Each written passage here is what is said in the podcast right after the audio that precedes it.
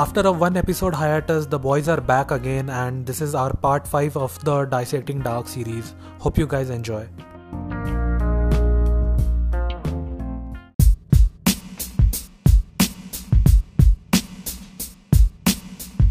Right, guys, this is Dark Season 3, Episode 5, and we are continuing with our Dissecting Dark series. This is going to be the part 5, and today we have joining us our very good friends Aakash and Waz. How are you both of you doing? I'm Oh, good. I'm good. How are you guys doing? I'm good too. It's good to be back again. Uh, I'm I'm Yeah, we missed you in the last episode. because uh, things finally start happening in this one a little bit. Till the fourth episode, it's a lot of build up and a lot of setting up the pieces. Uh, and yeah, Yeah, it's it's good to have both of you back, and uh, we really missed you. So yeah, I think I think with that said, we can begin with season three, episode five. Uh, but before we, would you guys like to add anything from the last episode since both of you weren't there? And if you have any like special thoughts on any of the scenes, we could like cover it up first and then move on. I think in that episode we'll finally go back to 1954. I think that part, that era was not covered in the first three episodes, and uh, they really go deep into 1954s and uh, 2053 and 2052. We don't really see our uh, usual timelines of 87 and 2019 where a lot of stuff happens. So I think that episode was the final installment in setting up uh, everything needed for the last four episodes uh, before the thing before things start moving very quickly. And uh, I mean, most important revelation in that episode is that uh, Adam uh, and Ev- Eva, so Jonas and Martha, are actually the are you can say the parents of almost everyone in this uh, in, in this entanglement. you can say uh, we finally and finally and finally the identity of uh, that uh, mysterious guy is also revealed that he is uh, their son. He is the he is the one he is the origin. He is the knot that they have been trying to destroy. So yeah. Aakash. Yeah, I would uh, agree with Waz here. I mean, this episode was uh, where everything goes beyond the tipping point. I mean, this is where it is perfectly set up for Watch to Follow, where they've given uh, us the introduction that okay, uh, that the origin uh, is born from uh, Adam and Eva, that is Jonas and Martha.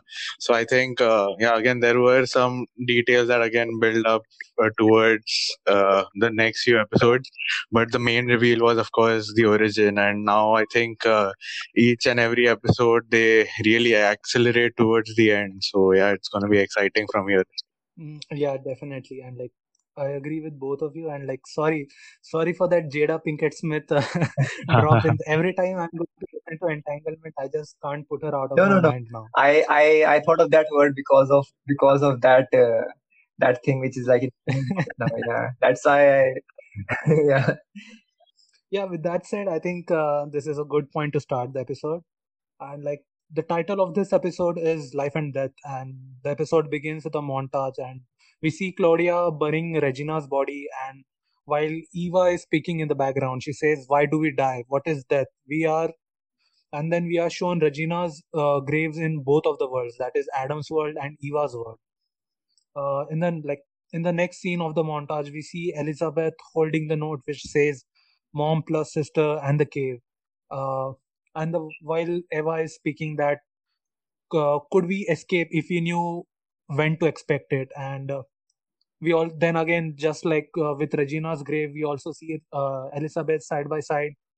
And the voiceover is also saying that is our de- is our departure predetermined? And are we part of an endless clockwork? We also see peter and elizabeth side by side. We have we all and eva is continuing to speak like we all have one truth in common. We are born and we die.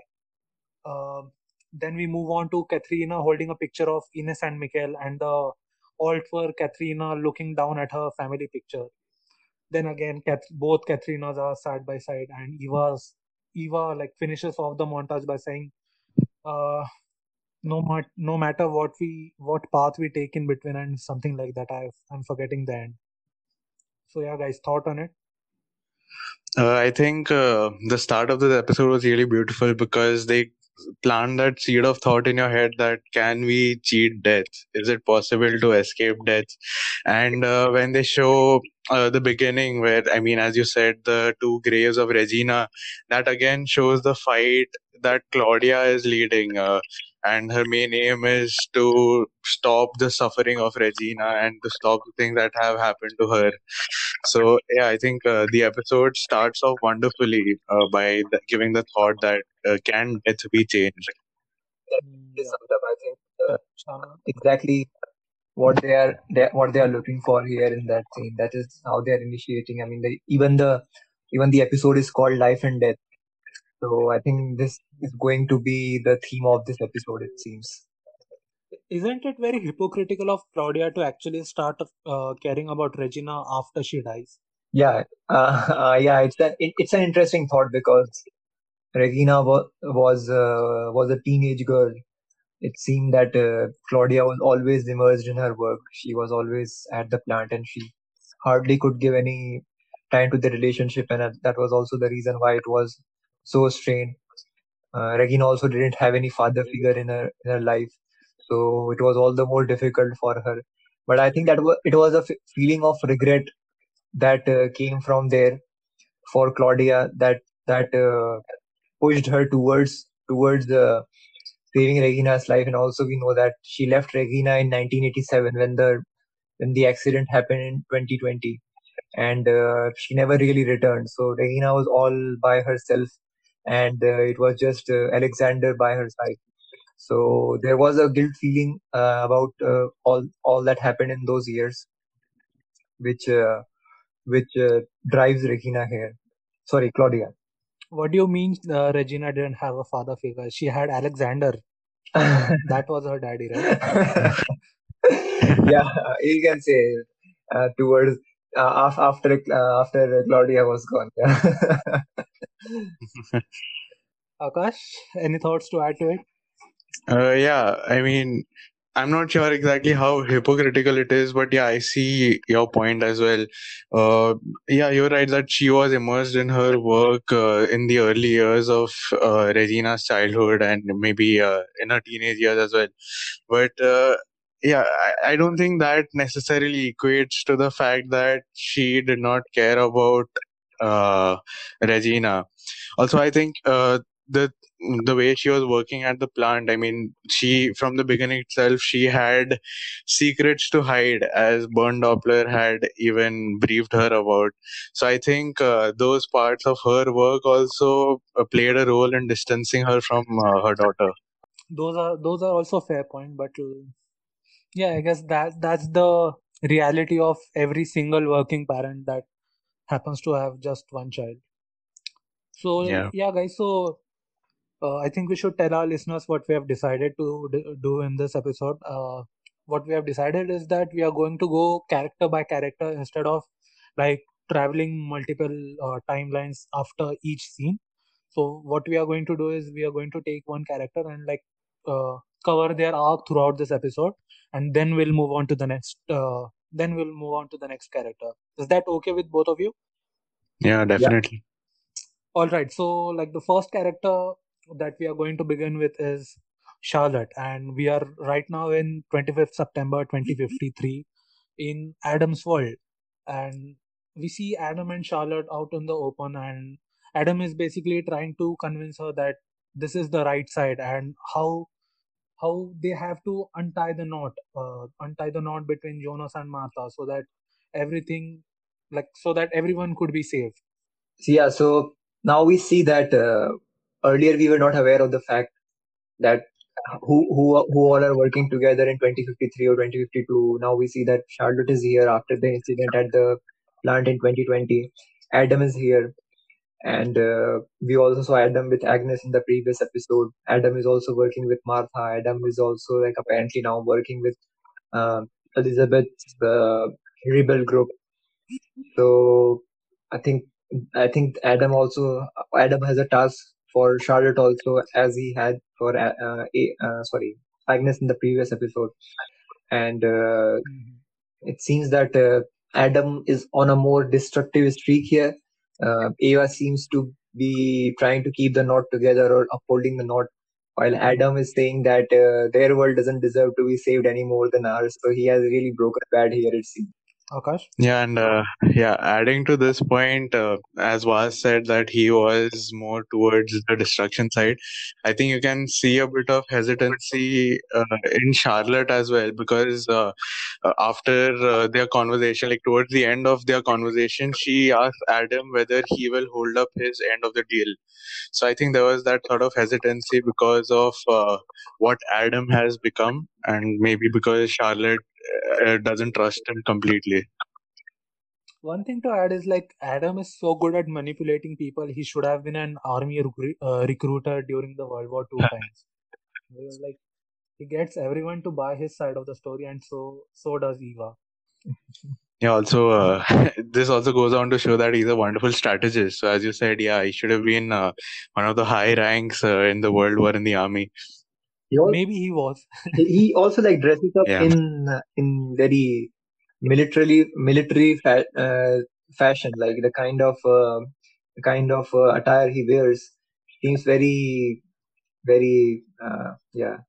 Also, uh, Adam is also like I mean Charlotte is also Charlotte also has her apprehensions because she has seen all the three phases of uh, Jonas's life. She has she has seen the the innocence of that guy, and then Stranger comes in in 2019 and he tells that all that stuff is happening. He talks about Adam that Adam is the one who is trying to destroy everything and this and that, and now she sees that he himself has become that.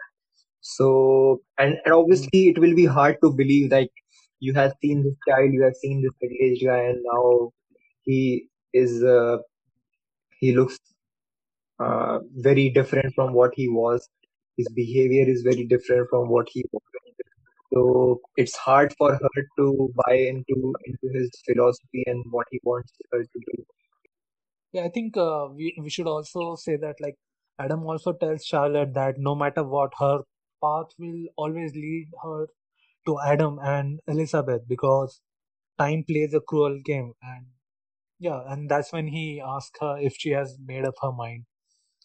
Uh, yeah, so after this scene, we go back to 1987, and uh, we are still in Adam's world, and we see a young young Charlotte like enter Tannhaus's uh, shop, and she has a very innocent question about like, can we can we reverse time? And uh, I think I think I, I think that's when Tannhaus realizes that oh like she is old enough to really know the truth about her origin, about about time, about her origin, and that's when she uh, that's when he reveals that she really isn't his granddaughter, uh, and uh, like he all he then tells her how his son how his son his daughter-in-law and their uh, and their grand and their daughter uh, had an accident and uh, all like none of the bodies were recovered. Like the bodies of uh, his son and his uh, daughter-in-law were recovered but they couldn't recover the body of the baby.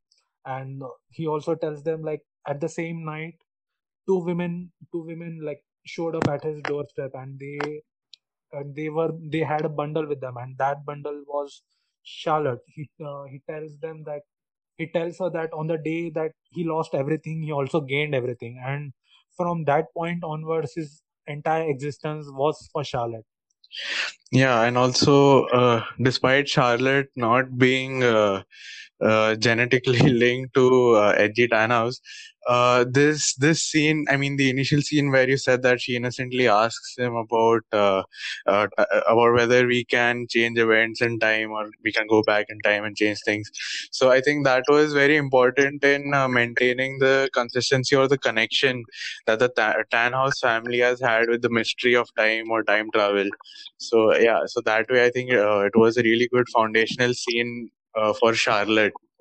And it also gave was it also gave him a sense of purpose. I think uh, since the body of uh, his his granddaughter was not found, and uh, now there is this uh, child who has been uh, put into his care. So I think that gave him a sense of purpose for him to like take care of her, and uh, somehow I mean that that grief of losing his son and uh, uh, daughter-in-law must have always been there, but uh, this would have uh, mitigated a little bit, taking care of her. And uh, now, now he realizes that she's old enough to be told the truth.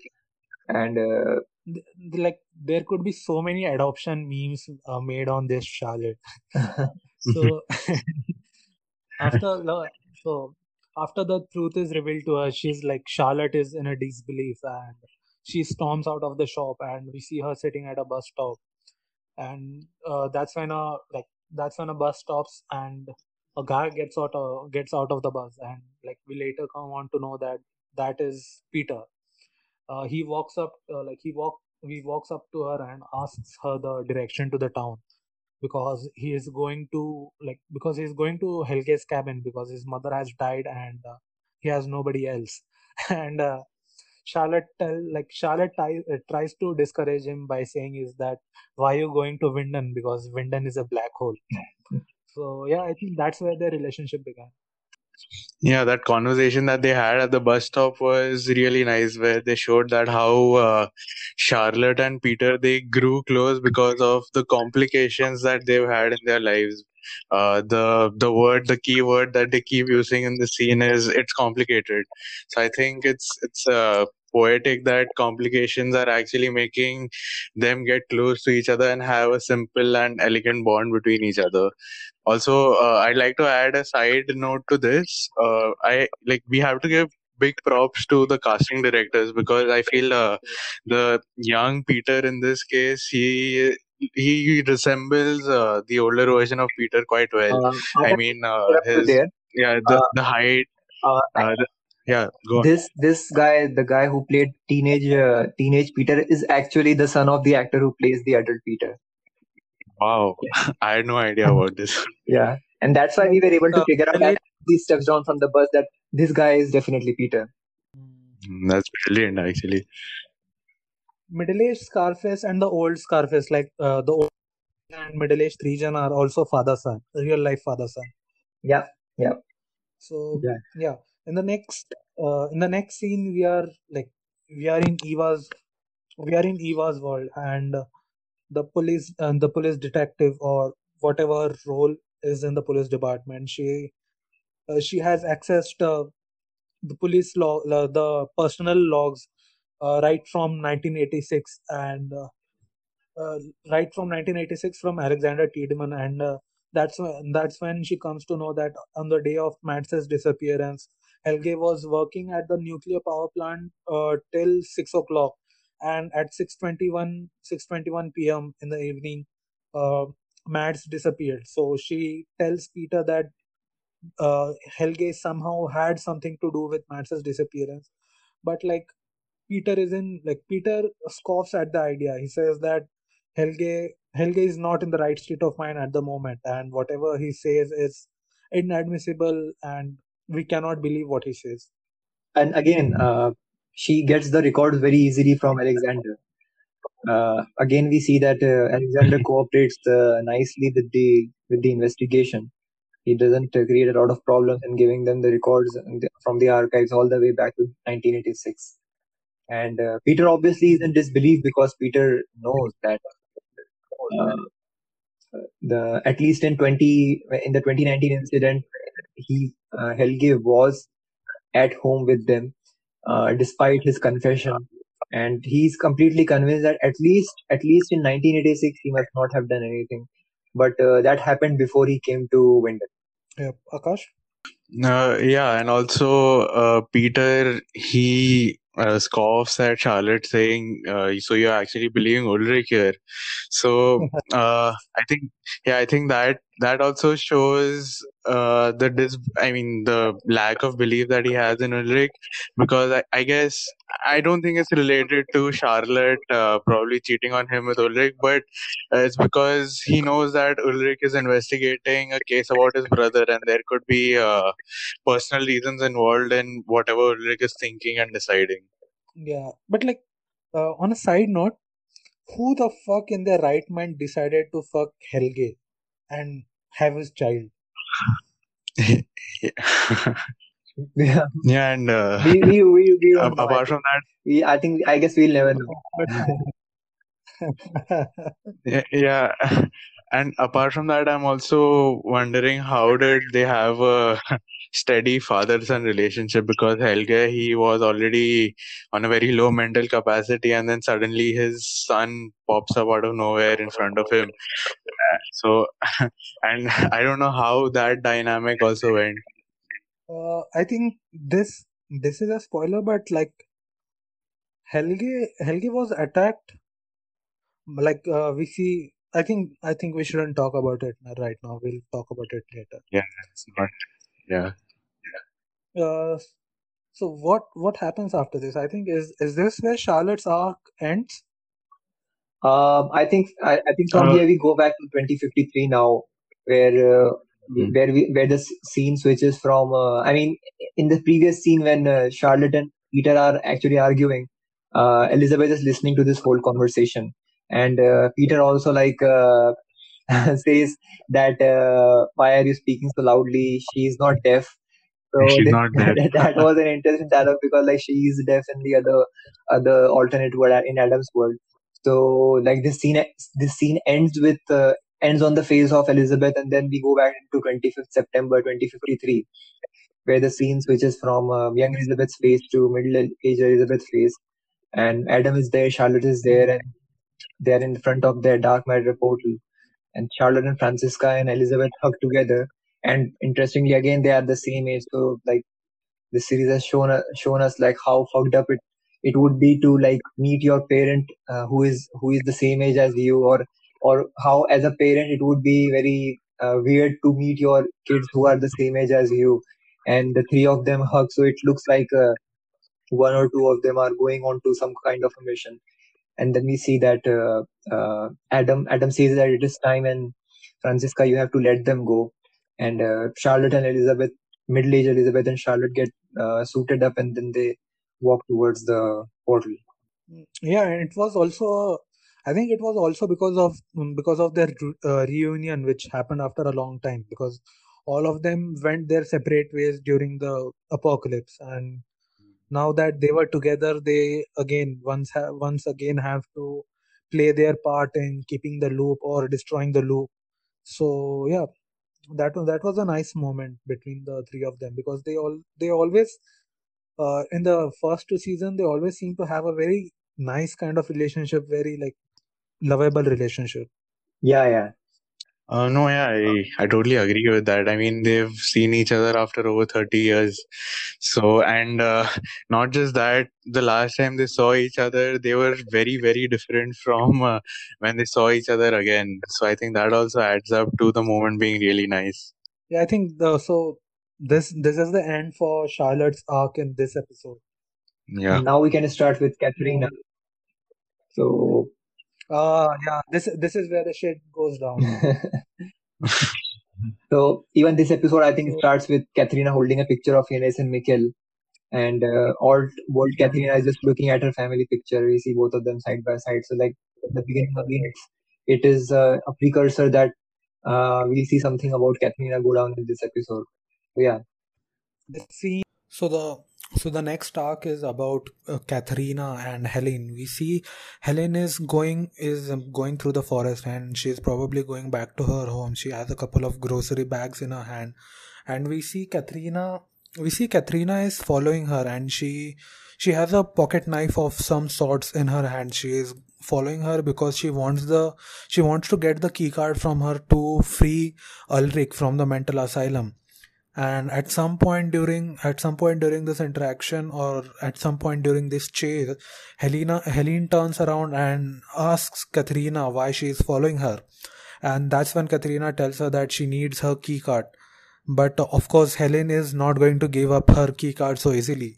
And that's when like that's when katharina points the pocket knife uh, at her and tells her to hand it over but when Hel- Helene refuses, she tries to go into her purse and take it out herself, and that's when Helene uh, takes hold of her hand holding the knife.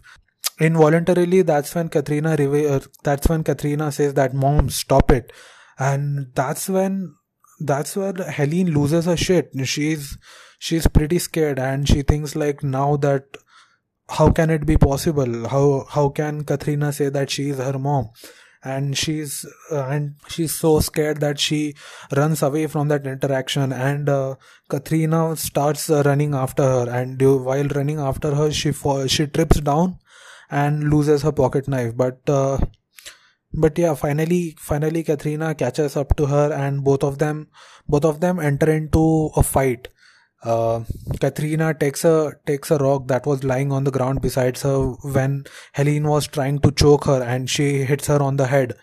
And Helene falls down, and Katrina turns her back towards Helene and goes through her purse to try to find the key card. But Helene is Helene is okay. That rock to her head didn't didn't make a dent. Uh, didn't make a dent in her, and she just like wakes up like nothing ever happened, picks up the rock and bashes and bashes uh, Katrina heads in. She uh, she calls she calls her the devil and says that she finally got rid of her. She then takes some rocks from from the surrounding besides the lake, puts it in Katrina's bag, and takes Katrina's body down to the lake and drowns her so that nobody could ever find the body. Battle, I think, but I think it wouldn't be far off to call it that. So in the battle between Helene uh, Elena finally manages to kill off Katrina and then body right in the lake.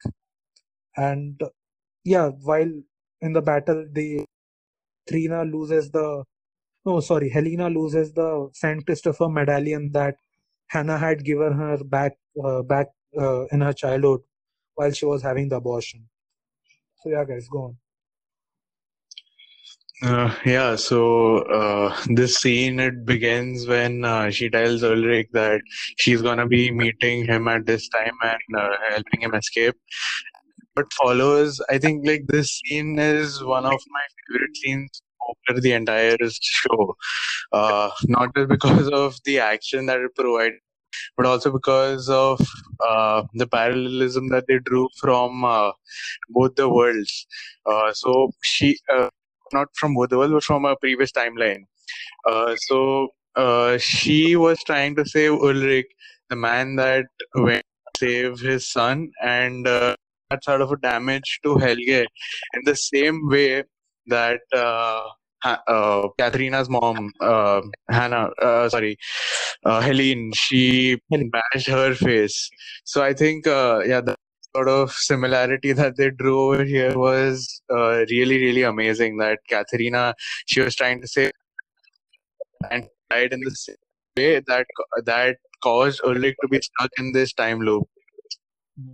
So yeah, adding to what Aakash said, I think uh, one interesting thing that I noticed in this episode was uh, in season two, episode six, when the kids go to the league in June 2019, where uh, the the Jonas who came from the future meets Martha and tells her that we are perfect for each other and don't uh, don't believe anything else. So before that scene, when the kids go into the lake, they discuss about the woman who drowned in the lake, uh, or or the or the ghost of the lake. So now this scene shows us that it was actually Katrina, it was actually Magnus and uh, Martha's mother who was actually that that woman who drowned in the lake. And uh, this scene again introduces a familiar uh, familiar uh, trope or you can say a fam- familiar theme of this uh, series of parents harming their uh, uh, kids or their kids harming their parents like claudia killed her own father. Now sees now we see that helene ends up killing her own daughter. I mean, she doesn't know it's her daughter but she is. And the, Saint Christopher's medallion now. So uh, there are a few artifacts in this show which have uh, had long chain of possession. It is something that has been traced from the beginning, like how time machine is being passed on from Adam or from Jonas to Claudia, and then from old Claudia to the young Claudia, and then that young Claudia using and giving it to giving it to Jonas to repair it. So this Saint Christopher's medallion like is bought by Egon first. He gives it to Hannah, Anna gives it to uh, uh, teenage Helene, and then Helene uh, loses it on the lake when she's killing Katrina. It remains on that lake for years and years, and then it is discovered by Jonas, who gives it to Martha, and then from Martha it goes from some um, to someone else.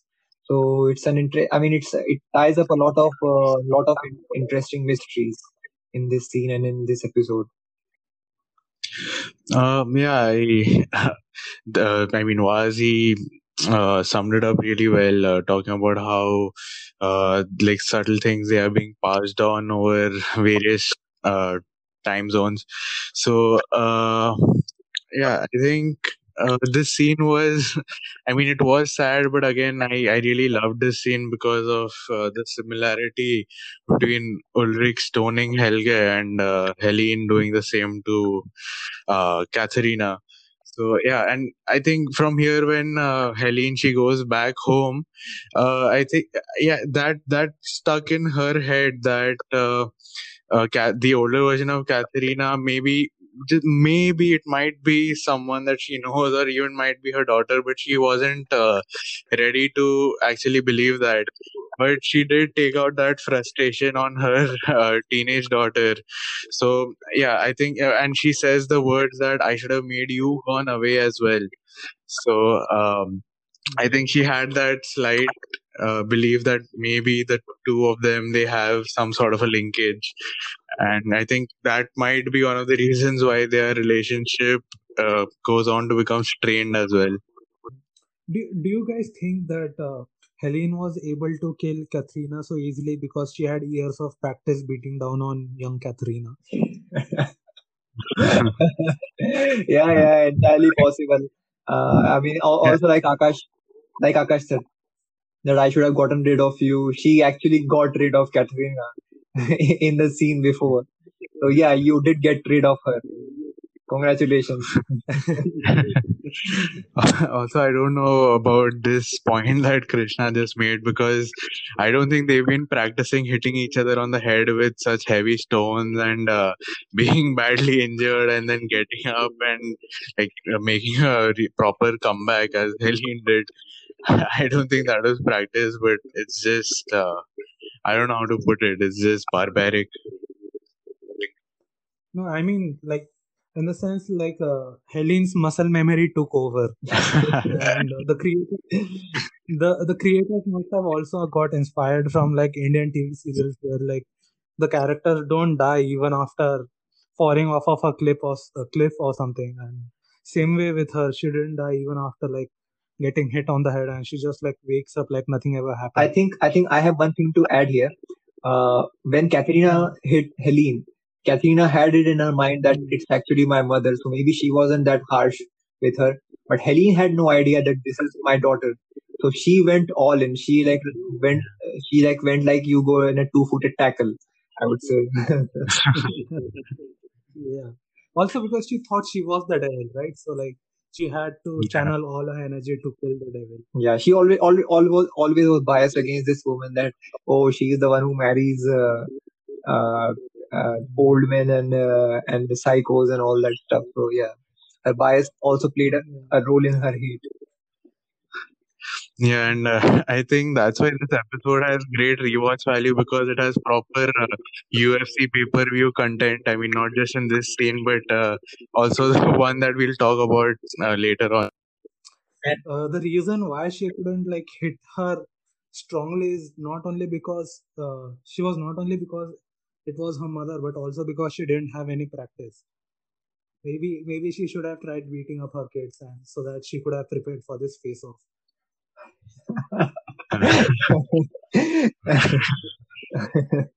yeah. And and i think to wrap up this scene i, I think as soon as we see katharina dying uh, Mikkel and Ines arrive in uh, arrive, arrive at, at that residence once again.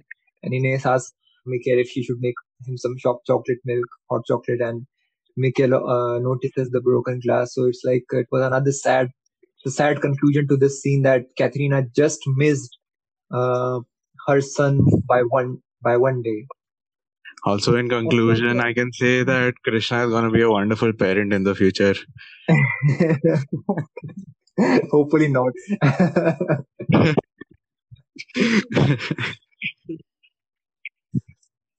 yeah, so the the thing about uh, Ines offering like Michaela chocolate milkshake. Of course, she wanted to offer him some hot chocolate or something because she had to find a way to give her to give him some sedatives. So like what better way than giving it in hot chocolate?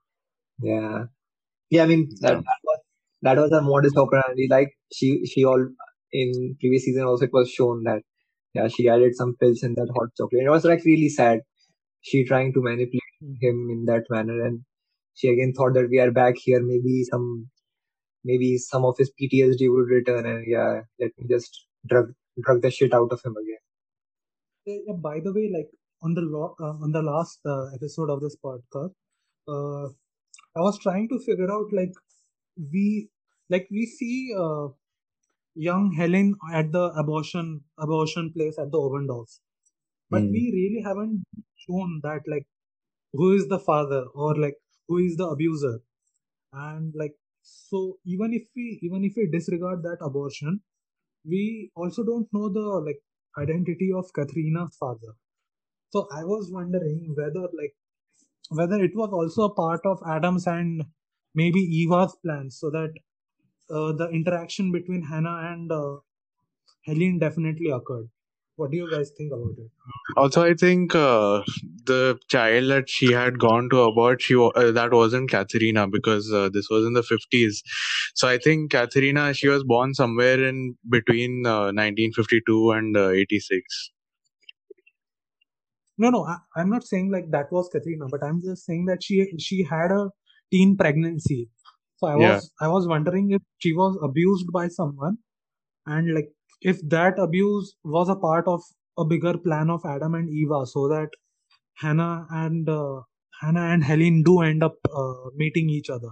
Uh, I, I don't think so, but because that that scene doesn't really have any major significance. The f- first first of all, the thing is that Egon and Hannah have never really interacted with Adam so far, or Adam or any of their henchmen. And secondly, the uh, that uh, Hel- Helene doesn't really. Uh, I mean, what I, don't think they will stoop that though.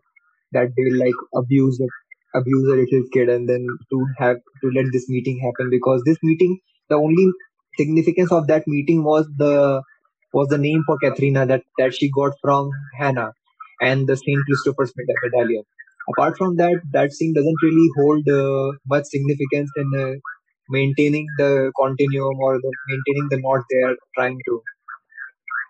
Yeah, I think uh, just, I mean, Krishna, you made me start thinking about this, and uh, I feel that that scene was very important in the character development of Helene, because uh, that clearly shows that Helene had some uh, difficult or maybe traumatic experiences in a very early phase of her life, and when we see uh, the elder version of Helene as a maybe as a single, strong, independent parent who is also really harsh on her daughter so I think like those experiences that she had in her teenage years, they amounted to what she late, uh, what she became later on. Yeah, also that's why that's why I think she uh, constantly kept referring to Katrina as a slut because uh, I think it stemmed from her abusive childhood and she probably didn't want Katrina to make the same mistakes she did. So like she didn't really want her to get pregnant by Ulrich at that age or something. Uh, absolutely, that's a great point. Yeah, true. Maybe maybe, she did, she didn't want uh, Katharina to go through what she herself went through at that uh, uh, at her age, and like she was she was a very little kid. Like she wasn't even a late teen uh, of like seventeen or eighteen. Like she's shown like a really really like young girl, like maybe twelve or thirteen, in that scene. Mhm. And we also see her, the religious background she came from because she mentions to Hannah that uh, all the little, all the kids uh, who get aborted are sent to hell, or the people who abort their kids are sent to hell, and uh, that is also like a huge, a huge part of her character because like uh, the mention of uh, devil and uh, how she immediately softened up when Katrina mentioned about the Saint Christopher's med- necklace. Yeah, also I think uh, that that conversation between Helene and Hannah that was very important in probably setting a, a belief system in uh, Helene as well because when uh, Helene she says she talks about uh, I mean the devil and hell and all that that time Hannah she uh, disagrees with her and she says that hell is what we make over here Uh, so I think that sort of it put a belief system in Helene. And you know, when she's beating up uh, teenage Katharina, she says these words that uh, you're not worthy of the name I gave you. So I think that she she holds that name Katharina in a very high regard because Hannah, disguised as Katharina, uh, plays a very pivotal role in uh, setting up a belief system in her. Well, that's a great point. Yeah, I mean, yeah, like like uh, said, I, I think it's a it's a great point. Like she didn't really know what Hannah's history was, what that woman's history was, and she really thought that uh, she. Uh, I mean, I mean, you can say that she was the one of the reasons for her initial initiation into a religious way of life, maybe. Uh, although she she did have a she did have previous knowledge of Saint Christopher, uh, but yes, she she then thought that yeah, I shouldn't have given Katrina that name because that woman who was and like sometimes you have those little interactions with people who just you just don't meet again and then you almost almost feel like they were some sort of angels or uh, some sort of people. So yes, that was the thing I think there. Uh, so like for Helene, uh, Hannah was the angel and Katrina was the devil in real life. yeah, I can say that. Yeah, two I different think kind of uh, I think we've spent enough enough time on this arc, and I think we should get a move on. Yeah, yeah. So I think next should be Uh, Elizabeth in 2020.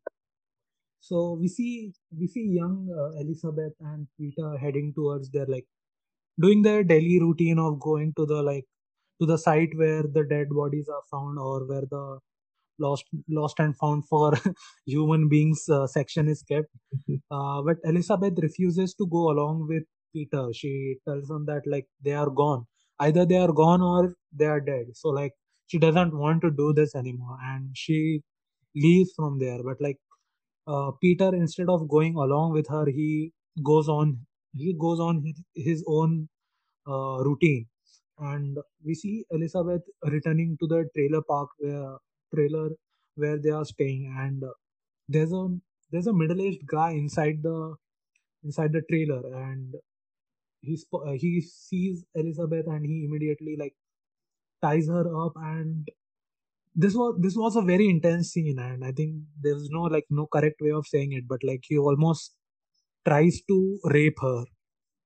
And i think uh, throughout this whole interaction i think this was one of the most like very very gritty scene very dark scene and uh, like and all this time i thought that uh, young Noah's young Noah was going to come and save her because like we had seen in the last episodes where young Noah had told Peter that he will always uh, he will always save Elizabeth.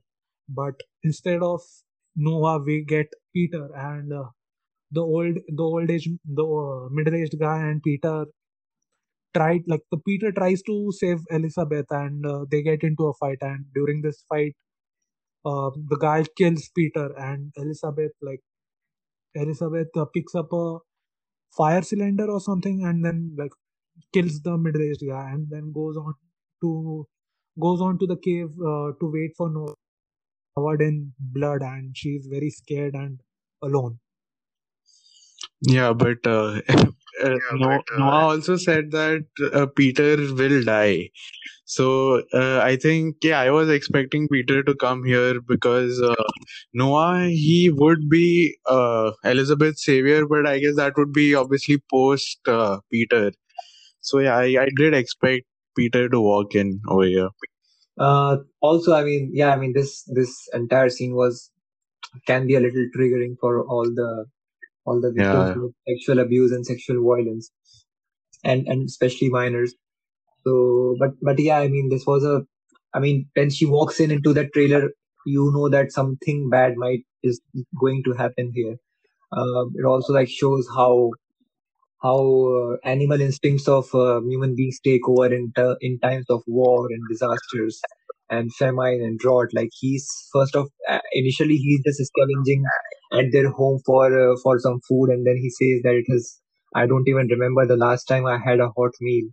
And then after like he's done eating, like you you see the you see the lecherous look in his eyes, and yeah, I mean Peter walks Yes. in and he gets he gets killed in the in the process of trying to save Elizabeth. And for Elizabeth, this is another another uh, traumatic incident. She's already almost she has almost given up looking up looking for uh, Charlotte and her uh, Charlotte and Franziska, and now we see that even Peter has died.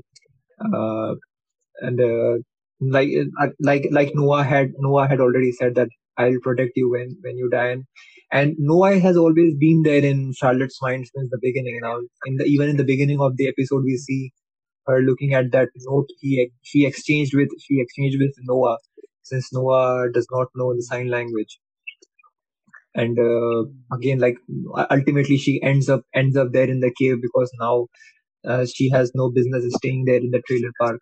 Uh, trailer in in that trailer and another again like Aakash pointed it out uh, from Cat, uh, Helene killing Katrina scene also. Again we see a character sitting on the chair of some other character and then just bashing their head with some stone or some rock or uh, you can see a fire exting- extinguisher or some or something in this case yeah i, I think Waz summed it up perfectly uh, summed the scene up perfectly but also uh, when this middle-aged guy he is scavenging for food and uh, later on like when he ties elizabeth up and he is uh, eating food i guess soup or something.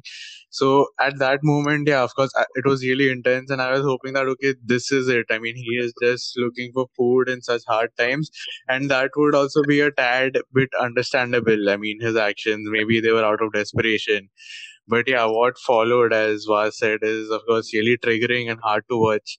And uh, in fact, I wanted to ask you guys as well: uh, Do you guys think that was uh, trading those lecherous looks, and uh, when he went on to do what he did, uh, do you guys think that he did this because he started realizing that Elizabeth is deaf and maybe and uh, deaf and mute, and she wouldn't shout for help if he went on to do what he did? Waz, do you want to take this? Uh, I I I don't really think so. I mean, it it, it it it could just be a case that she was just quiet and scared of the guy. It is it is understandable.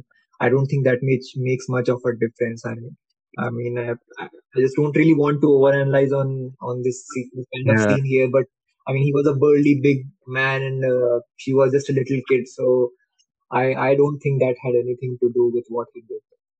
Yeah, and also thankfully, uh, Peter he entered at the right time and he stopped it from happening. And uh, of course, the the scene between the man and Peter was probably the most intense scene over the three seasons that we've seen. And yeah, of course, Peter died at the end of that as Noah predicted. So I was expecting that, but of course, it was uh, really sad uh, to see his demise being this way, protecting his child, which is uh, not, I mean, which is quite opposite to what we've seen with other parent children relations in the show.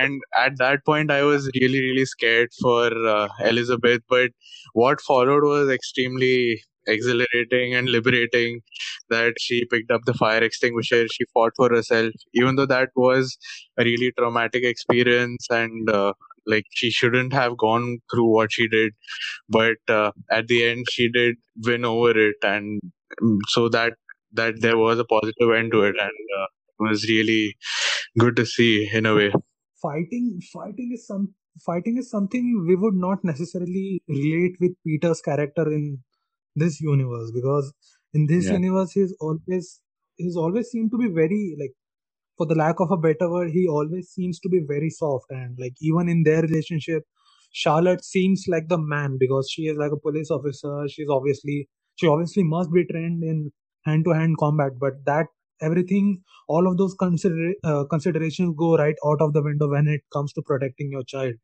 And he did what most parents would do, maybe except for Helene, but uh, yeah so he took over but uh, in the process he got killed. So yeah that was that was pretty sad.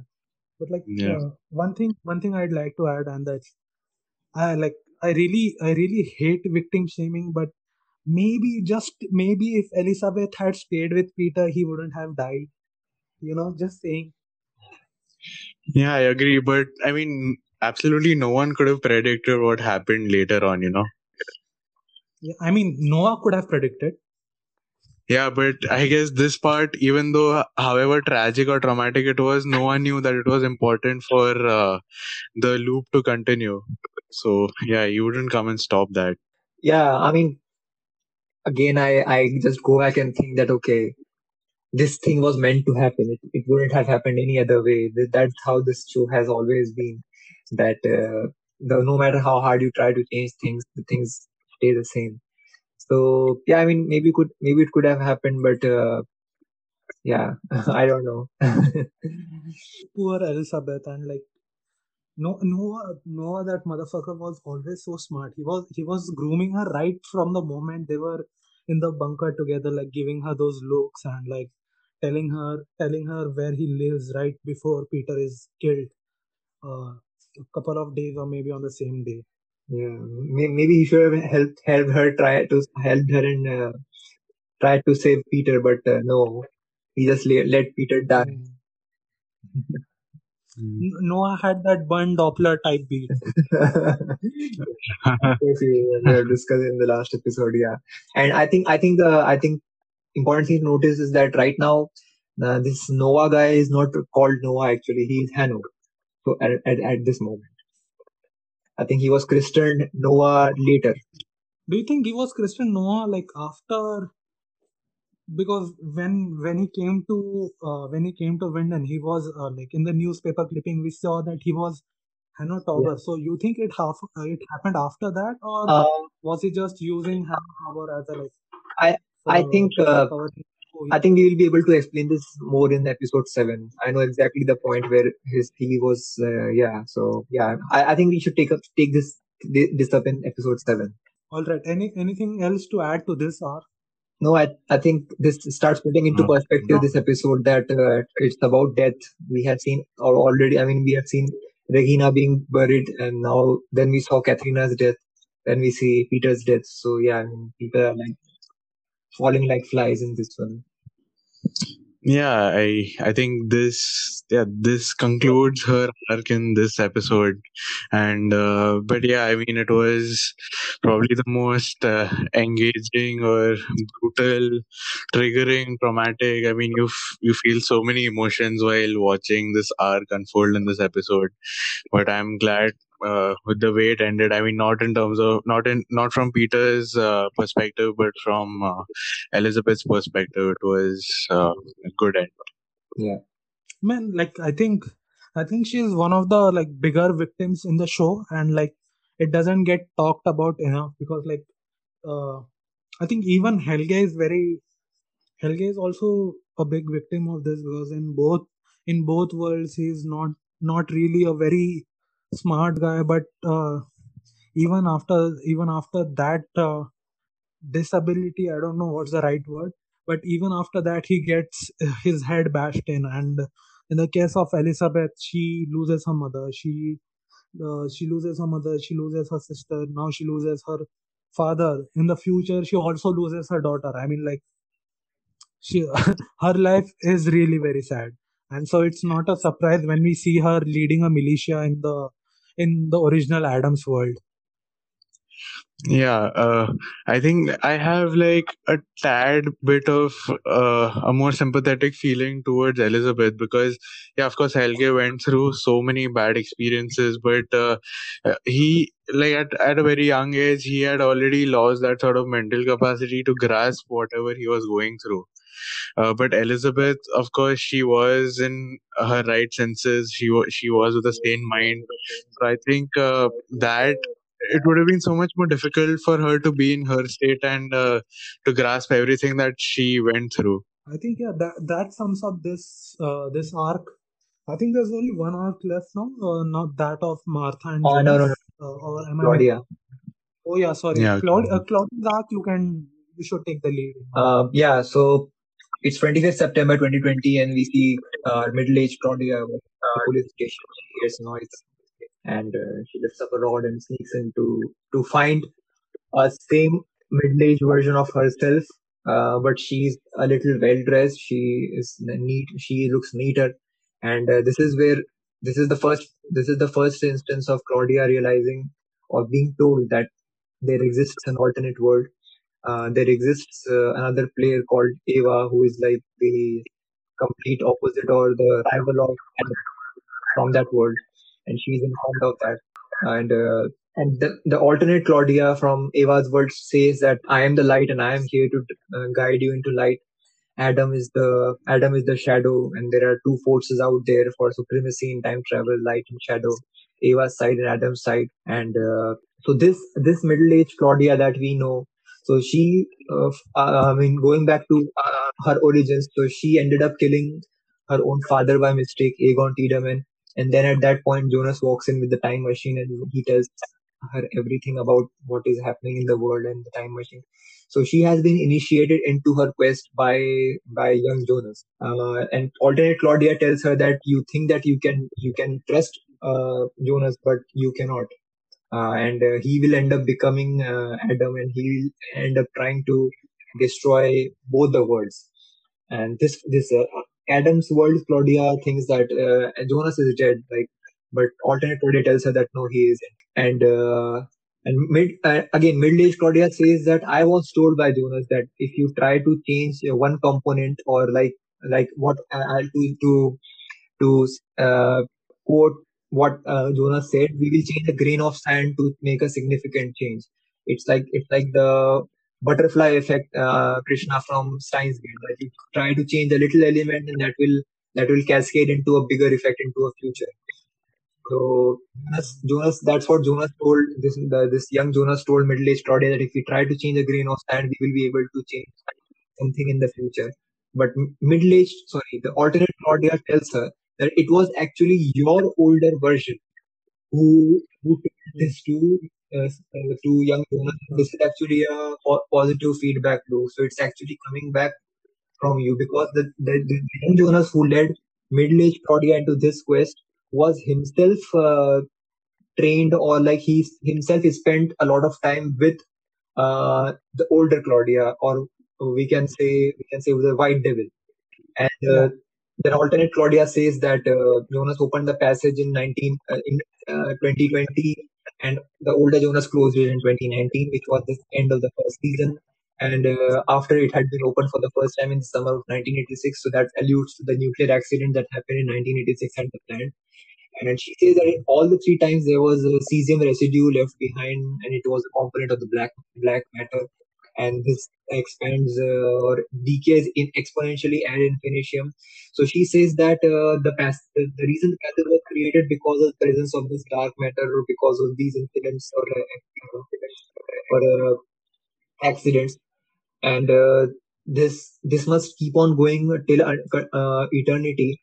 And so this has to back. This has to everything has to happen again, and Jonas has to like in 2019 again bring the matter back into the passage, and uh, like like the, the opening of the drums which triggered the apocalypse. I mean that dark matter was also uh, generated in the 1986 experiment, right? 1986 when the accident happened, Bernd Doppler covered it all up. He put the drums in the in the caves, which were later discovered when Claudia took, took over the plant and uh, from then then they, she she sealed a she sealed a door there and she hid it and then alexander kept playing around with it. He sometimes he sent it away in the truck when he had a fear that there would be an investigation on the at the, on the plant grounds. So this i mean she explains her like how this dark matter is actually uh, is actually influencing all the time travel stuff. And uh, also I think uh, alternate Claudia gives Claudia the R Claudia the triquetra not diary. Now, interesting thing to note here is that at the end of fourth episode, we see that uh, the middle-aged three-gun three-gun guy, three-gun guy, he finishes writing something up in the diary and he closes it in a manner as if it is done or it has been completed or whatever that was supposed to be written in it was completed. So i think it is that diary which ava sends to alternate claudia to this middle-aged claudia that same triquetron or that same has i mean that has the notes or maybe maybe the time travel or working on the portal or maybe the incidents that happen in the future so that she can know when they will happen or so that they, she can allow those incidents to happen and alternate Claudia says that Adam can never be allowed to untie the knot and you have to help us. You have to help the side of the shadow. Sorry, the side of the light to to uphold the knot. You have to lead them. Jonas, Noah, Elizabeth, and uh, you have to lead Jonas. And then at some point in future, you have to defy him again so that we can preserve the knot. And you can do all you can in your world, and I will do in my in my world. And alternate Claudia then says that when Claudia asks that what should I do, uh, what when should I know and what should I? I mean when would I know what I should have to do? So alternate Claudia says it from in their diary, and uh, we will meet again in the future. So yeah, after that, after this uh, alternate Claudia. Yeah, for like for the listeners uh, listening, I think the TL the TLDR version of this is that like alternate Claudia basically hires the original Claudia to maintain the loop. That's it. Yeah. Okay, Aakash, you can come in now. Yeah, uh, so of course, our uh, dark enthusiast has spoken very thoroughly and very rightly on this scene. Uh, so, uh, I think, you know, uh, Adam has been trying to break the cycle or break this loop. And uh, over here, uh, Claudia from uh, Eva's world comes and tells uh, Claudia from Adam's world that uh, the cesium that they leave behind, cesium particles that they leave behind every time they travel, uh, that grows exponentially over an infinite time scale. So, in a way, that is working exactly opposite to what uh, Adam really wishes to do that is to break the cycle, but this in a way is actually continuing it. And uh, so, yeah, I mean, even Alt Claudia's main purpose was to maintain this knot. Uh, so that is why she came here. I think we should head to the final arc of this episode now. It's Jonas and Martha, yeah. Yes, we are in Eva's world now, and this is 2020 or is this this is 2019? right? 2019, 7th November 2019. So yeah, we are we are in 7th November 2019, and we see Jonas, Jonas and Martha uh, wake up after after they had made love last night, and Jonas, Jonas seems very Jonas seems very uh, uncomfortable or awkward, like like all the guys do, and uh, they they then then she then he tells her to get dressed, uh, and because they have something important to do at the nuclear power plant.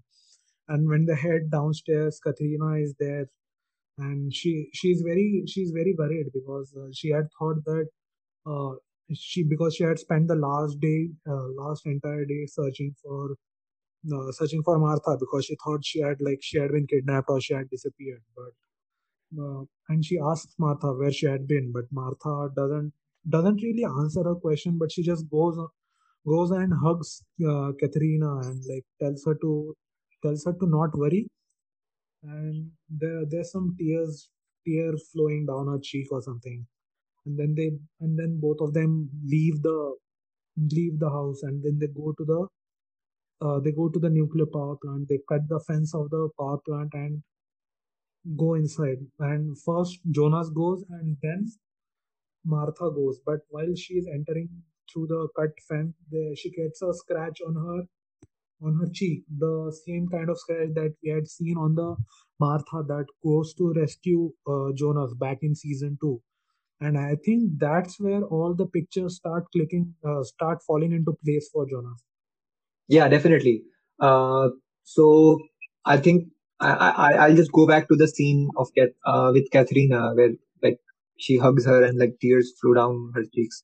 So I think that is an acknowledgement of the fact that she has bought into what she was told uh, by by the by middle-aged uh, Martha from the alternate world that uh, this is all about to go down and uh, and this world is actually going to end in two days and she knows that my mother will probably die in two days.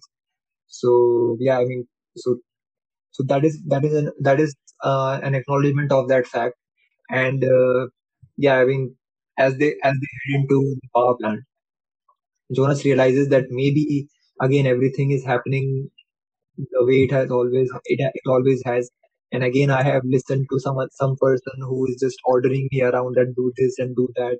And maybe what i do will lead to nothing and things will just go down the same way as they always as they always have.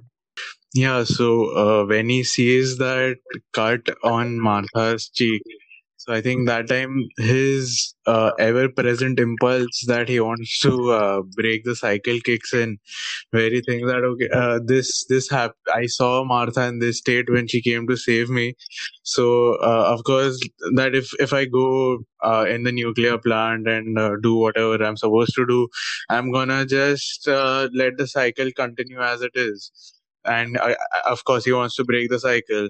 So yeah i think this impulse of his that he he wants to change uh, the time loop or the cycle has put him in loads of trouble. And i think we can build upon this uh, in the next part of this arc.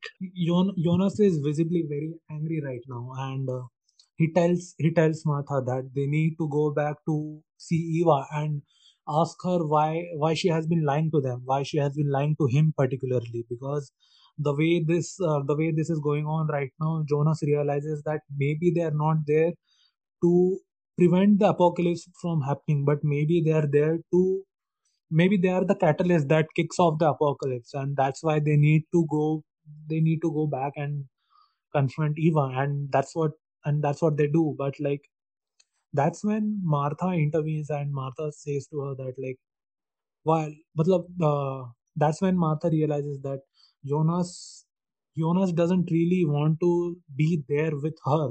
He wants to be with uh, with his martha the original martha. And she questions whether what they had is not real whether what they whether the love they made last night was not real and if she if he wants to give it all up to go and save his world. And i think i think from jonas's action it's clear that he wants to save his world yeah also he believes that uh, he he is actually non-existent in this world and he has traveled from his own world. So even that plays on his mind that uh, i have absolutely no uh, right i wouldn't say right but uh, there's absolutely no role or no meaning of him being in this world. So even that part uh, plays in his mind that of course uh, he doesn't want to leave martha but in the grand scheme of things it might mean that his existence in this world should actually be void Uh, yeah, obviously, and uh, like like I have said uh, uh, again and again uh, in this podcast that this has happened a lot with Jonas in in this in in this uh, uh, series that he tries to change something and he's not able to, and he's actually uh, making making all that stuff happen.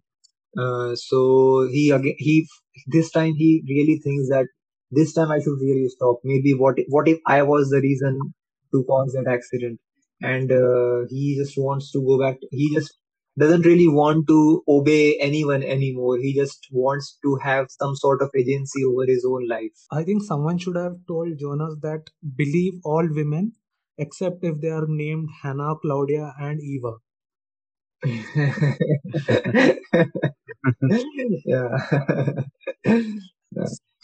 So, so Jonas and Jonas and Martha head into the portal back again, so that they can they can go back, they can go to the future, and uh, they go to the future, and then I will, they I will interrupt. I will interrupt here. I, I don't think they are going to future here. They are staying in 2019 because we do not see dilapidated uh, Ava's office. Plus, I think her her base camp or her office is inside somewhere inside that cave underground. I think like uh, that Sic Mundus Creatus, those, those headquarters are in at the basement of that church that we see. Uh, in in case of Ava, I think her headquarters are inside the cave and and uh, yeah, so they don't go into the future. They they remain in 2019, but they go into the cave because that's where that's where their portal i- i- also is. I mean, the portal which Eva is controlling, and uh, and her office too. but like if if the portal exists uh, during that time, wouldn't it have been discovered while the police were investigating the cave or something? I mean, the, those caves were shown to be very complicated, right? I mean, they were detailed maps. If if you didn't know your way, if you didn't have a have a map, it was even difficult to discover the door of uh, Erit Lux or Sic Mundus Creatus. So I am of the opinion that uh, there was some secret passageway which you won't know without having a, a, a gr- good inside out understanding of those caves. Uh, that that's an interesting point. Uh, Aakash, what what do you make of it? Yeah, uh, that is that is what I think as well. And if I'm not wrong, even in the previous episodes, we've seen uh, Jonas meeting Eva uh, in her uh, office or lair or whatever. And uh, when he has left that place, I think we've cut into scenes where after that he's leaving a Yes, cave, if I'm yes, not wrong. Uh, so yeah, I think it, uh, Waz is right. It is uh, in the cave or beneath the cave. Yeah, like me, yeah. It it seems like I missed it because I always assumed that maybe they had traveled to future. But yeah, anyway, we we see them we see them go entering into the entering into Eva's office, and that's where they confront Eva. Waz, why don't you take this scene? Eva enters and says that everything begins over again. So that kind of uh, that kind of signals to the fact that she was expecting uh, Jonas and Martha to come back, despite her telling Jonas to go to that to that plant or to prevent the apocalypse. I mean, it was actually it was actually middle-aged Martha who told them in 2052 in the previous episode that you have to go to the nuclear power plant and you have to prevent the apocalypse. Now this Eva, who is the future version of that woman, obviously so she says that okay, everything begins o- over again, and because she, that middle-aged Martha would have been told by her future self. So Jonas, so Jonas comes back and says that you lied and you said that we could save both worlds, but we can say save only one, or is that a lie too? Because if you remember in the previous episode, uh, the middle-aged Martha contradicted Eva. Eva had initially told Jonas that we can save both the worlds. Then middle-aged Martha, what I what I who I prefer to call a Stranger. So she told uh, Jonas that no, it's not possible to save both the worlds. It's possible to save only one, and you should prefer to save this one because this world has Martha, and you have seen what becomes of you in that world. And uh, in this world, you the two of you are not impossible. So Jonas just asked her that uh, what what did what whatever you told me was that uh, was, was that a was that a lie? Uh, and uh, also when they walk into that office, Martha asks Jonas, "What is this place?" And Jonas says that this is what will become of you. This is this is uh, who you will be in the future. Uh, so Jonas says that okay, now I want to just go back into my world. Uh, and right now, uh, this Jonas has no means of traveling into the into his own world because he doesn't have that device. And Eva says that, uh, of course, you want to go back, but there is no way back for you. And uh, Eva then again goes on to repeat what Adam says in the second second season that a human life, human uh, life, a human being has three lives. The first one ends with the loss of naivety. The second one ends with the loss of innocence, and the third one ends with the loss of life itself. And your life ends here now. And then stranger or the middle-aged Martha walks in, uh, which shocks at uh, jo- Jonas obviously because now he probably realizes that the both of them are colluding together. And Eva says that you have accomplished what you were sent into this world for, and obviously that was to conceive the three gen guy. Uh, that part has that part has now been done, and uh, Martha and Martha says that we, we have not accomplished anything, and you you said that we have to stop the apocalypse. The barrels are in the power plant, uh, but middle-aged Ma- Martha says that you will understand it when the time it, when it is time for you to understand. I mean, she's just talking to her younger or her past self because she must have been in the same position this Martha was. And uh, then a later version of alternate Martha walks in and uh, who has a fresh scar across her face. I mean, this, this this Martha, this this this alternate Martha that walks in, she has the same age as the alternate Martha who has just walked in with Jonas. And uh, she says sorry to alternate Martha. She's obviously very scared, very nervous. She almost shaking, and then she just shoots Jonas because she has been asked to. And all these three Marthas obviously leave leave uh, leave, and then Jonas gives uh, alternate Martha the medallion, the blood-stained medallion from his blood-stained hand. And this is actually the dream that Martha sees, if you remember, I think at the start of the second episode. When, when she wakes up and she sees a lot of things, she sees her own blood-stained hands. She sees the blood-stained uh, uh, Saint Christopher's medallion. So that is what Jonas gives gives to Martha before he apparently dies, and she says that uh, he will make it right, and it's quite ir- ironical. Not ironical. I mean, it's a beautiful scene that he dies right in the middle of that family tree, uh, on top of the origin, where like everything is. Going. Yeah, I think over here, uh, Eva, she played a classic 4D chess move. Where uh, of course it was like it was a proper plot twist and uh, when jonas came back to confront her it i mean we realized that uh, eva wanted this to happen all along. Uh, so yeah i think that that was uh, uh, i wouldn't say surprising but that was a pretty good plot twist that we got to see and uh, i think the sympathy score in this uh, part of our series is pretty high uh, we were talking about Elizabeth, uh, we spoke about Helge, and uh, we have to come back to Jonas on this as well. Like we spoke about this probably in uh, the third part of the series that we are really sympathetic towards him.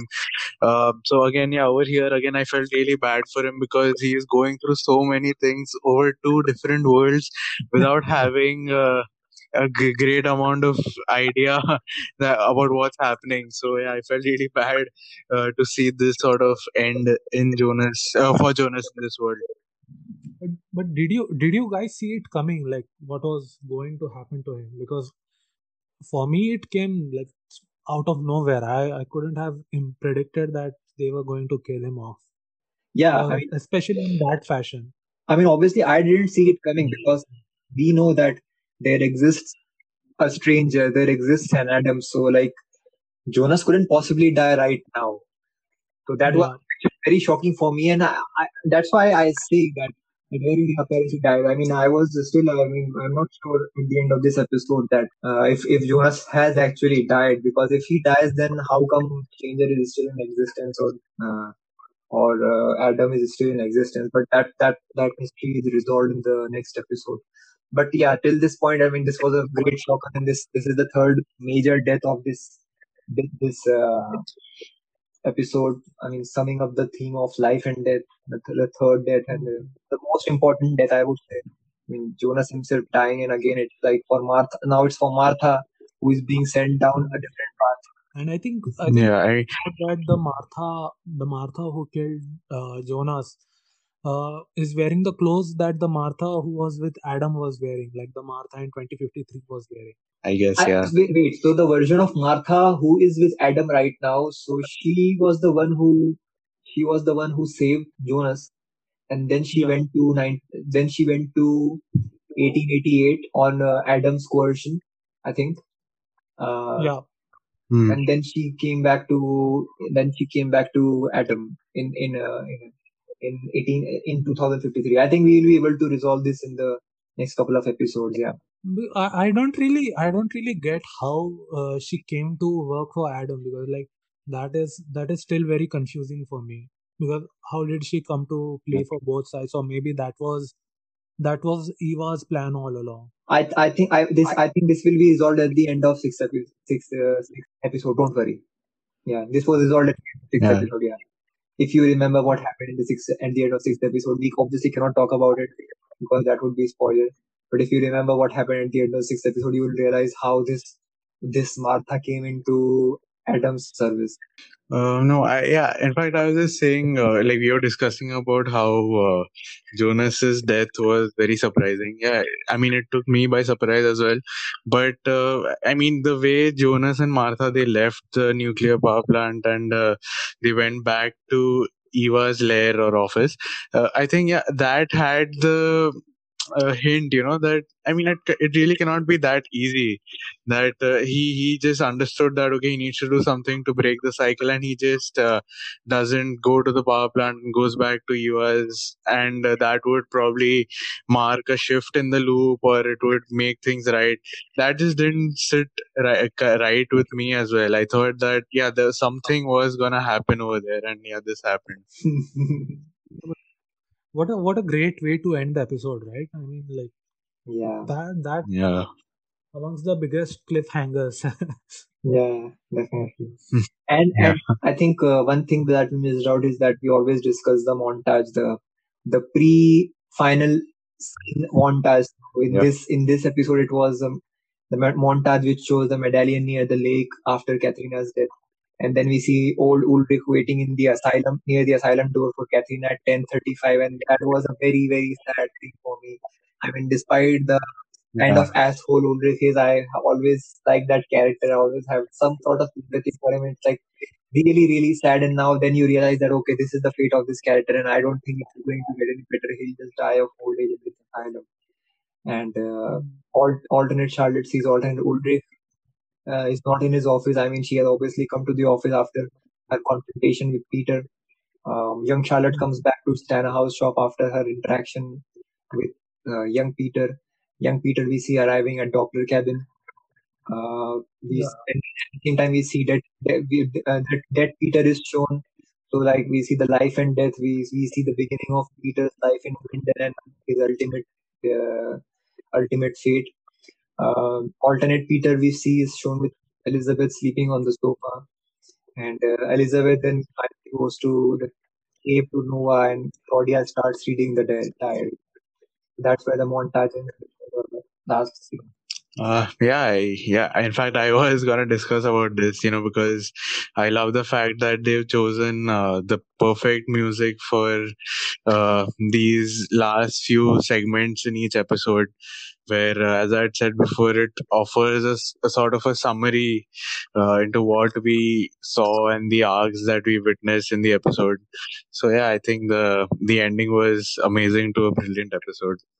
Uh, I I'd like to go back to a point that uh, Waz made. Like, uh, you you said that uh, Martha had already had already dreamt of seeing Jonas in a pool of blood back in back in uh, one of the episodes, and I think uh, I was I was wondering whether this is something like we see Mayuri doing in uh, Steins Gate, whether she keeps uh, dying, but like the, she has a resi- uh, residual memory of all those experiences. I wonder whether this also played a part into this, or and whether this is actually written into the time travel literature out there. Uh, so yeah, I think I think we just we just got a little confused there. So the Martha that we see waking up in uh, uh, in episode two, uh, who sees all these dreams, this is the same Martha who has witnessed Jonas's death. Hmm. So Yeah. this is the Martha who, who was recruited by first Jonas, and then she is recruited by Adam, and then after Adam has recruited her, she goes into 1888, and then she sees that dream and wakes up in, in her bed. So the dream that she saw, with uh, the dream that she saw about like uh, the bloodied coat and the and the bloodied medallion and all that stuff, washing her hands vigorously. So that is actually from that is actually from her own experience, and it's not a, a, a memory of a future or a deja vu or a memory of a past life. And uh, yeah, talking about Mayuri, I, I hope she didn't see any of those dreams. I mean, she's just uh, too innocent and too pure to, to be trauma to be traumatized like that. Yeah. Yeah, I think we I think we should urge all our listeners to go check out Steins Gate because it is an amazing time travel show and yeah, similar similar to Dark, they have really done it well. They have covered the concepts of time travel really well. Yeah, I mean, I can already imagine one of our close friends booing at this point.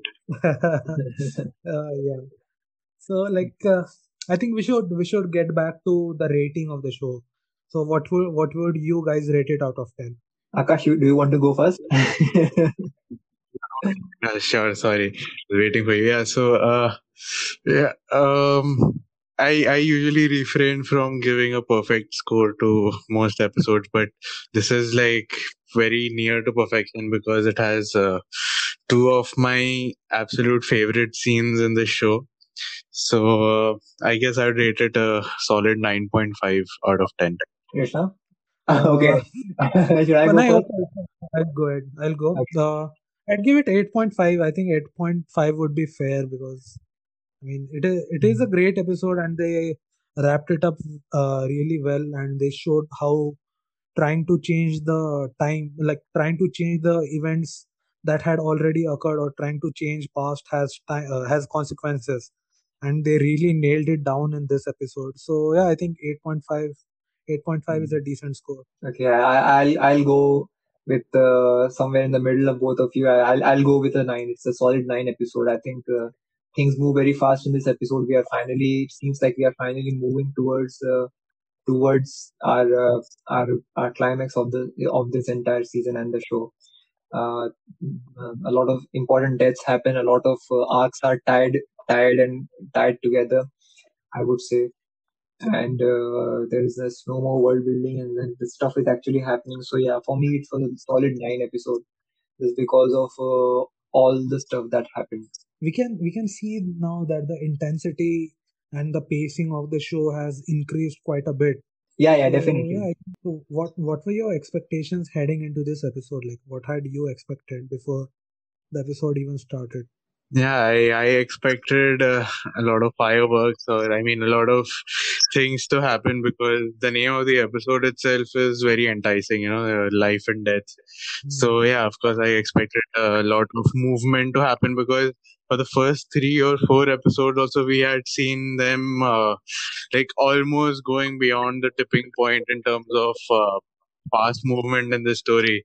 So there had to be, I mean, something had to give in this episode, and it did.